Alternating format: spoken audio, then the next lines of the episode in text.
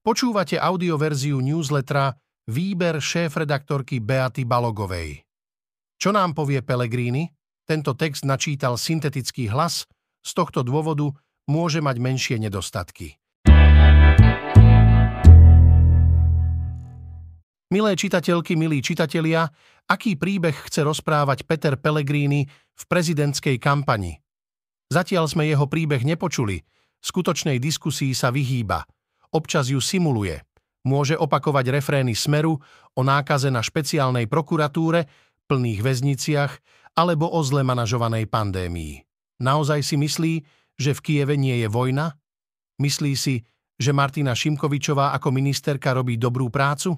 Myslí si, že TV Slovan má byť nový vládny kanál a že treba témy LGBTQ plus vykinožiť z verejných priestranstiev? Čo si vlastne myslí o ministerstve športu alebo iných politických úplatkoch pre SNS. Ako sa darí jeho strane? Ozaj, hlas ešte existuje? Kto ho nahradí na pozícii? Ako chce byť vlastne nezávislý od Fica, ktorý o ňom tvrdí, že ho vlastne stvoril? Naozaj myslí vážne otázku o tom, kto platí protesty, kto vlastne zaplatí jeho prezidentskú kampaň. Peter Pellegrini je presvedčený, že skutočné problémy ľudí sú úplne iné ako nekonečná debata o jednom zákone. Pomoc štátu ľuďom, dôstojný život každého človeka a vnesenie pokoja do slovenskej spoločnosti.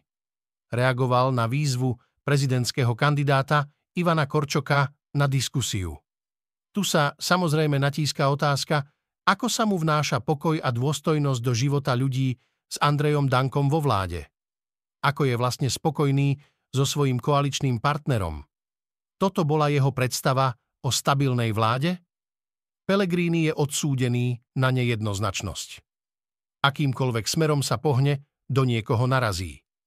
Navyše, Danko a Matovič budú chcieť narážať doňho.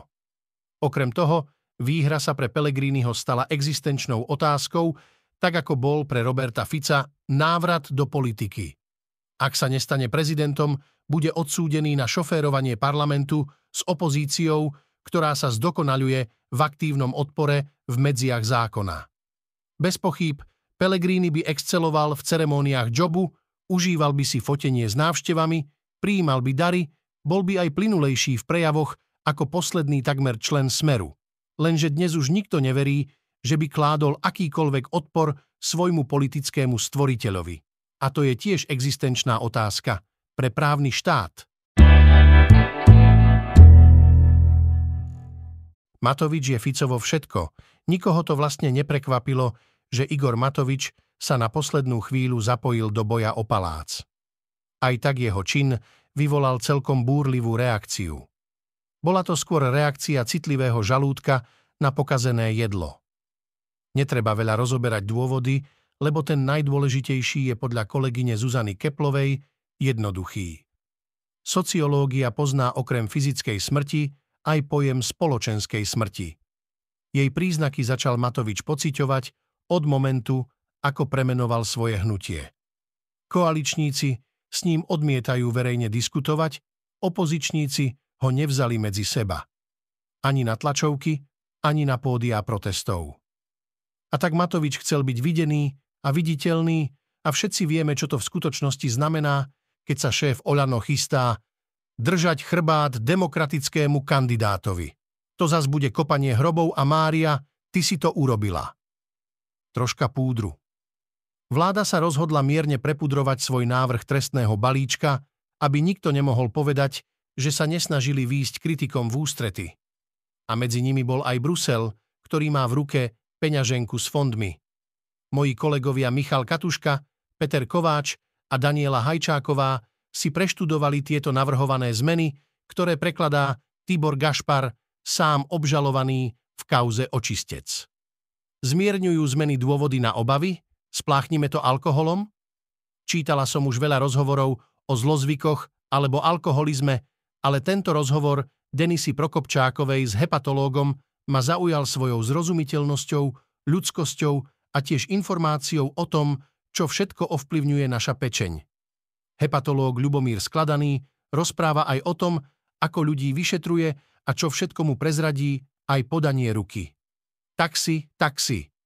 Aj ja mám svoj príbeh nepríjemnej jazdy, ktorá sa skončila oveľa skôr, než pred cieľom. Ale ja som mala v podstate šťastie.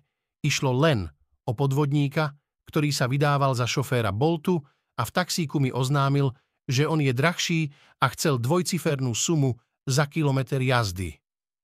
Toto som si uvedomila, keď som si čítala zistenia kolegyne Zuzany Kovačič-Hanzelovej, prerozprávala príbeh sexuálneho predátora taxikára a to, ako sa laxne k tomu postavila taxislužba.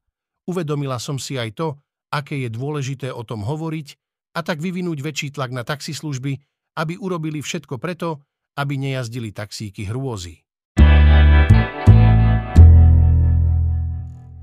Poznámka pre poslucháčov. Všetky odporúčané texty nájdete v popise tohto audia alebo v článku. Počúvali ste audioverziu výberu šéf-redaktorky denníka SME.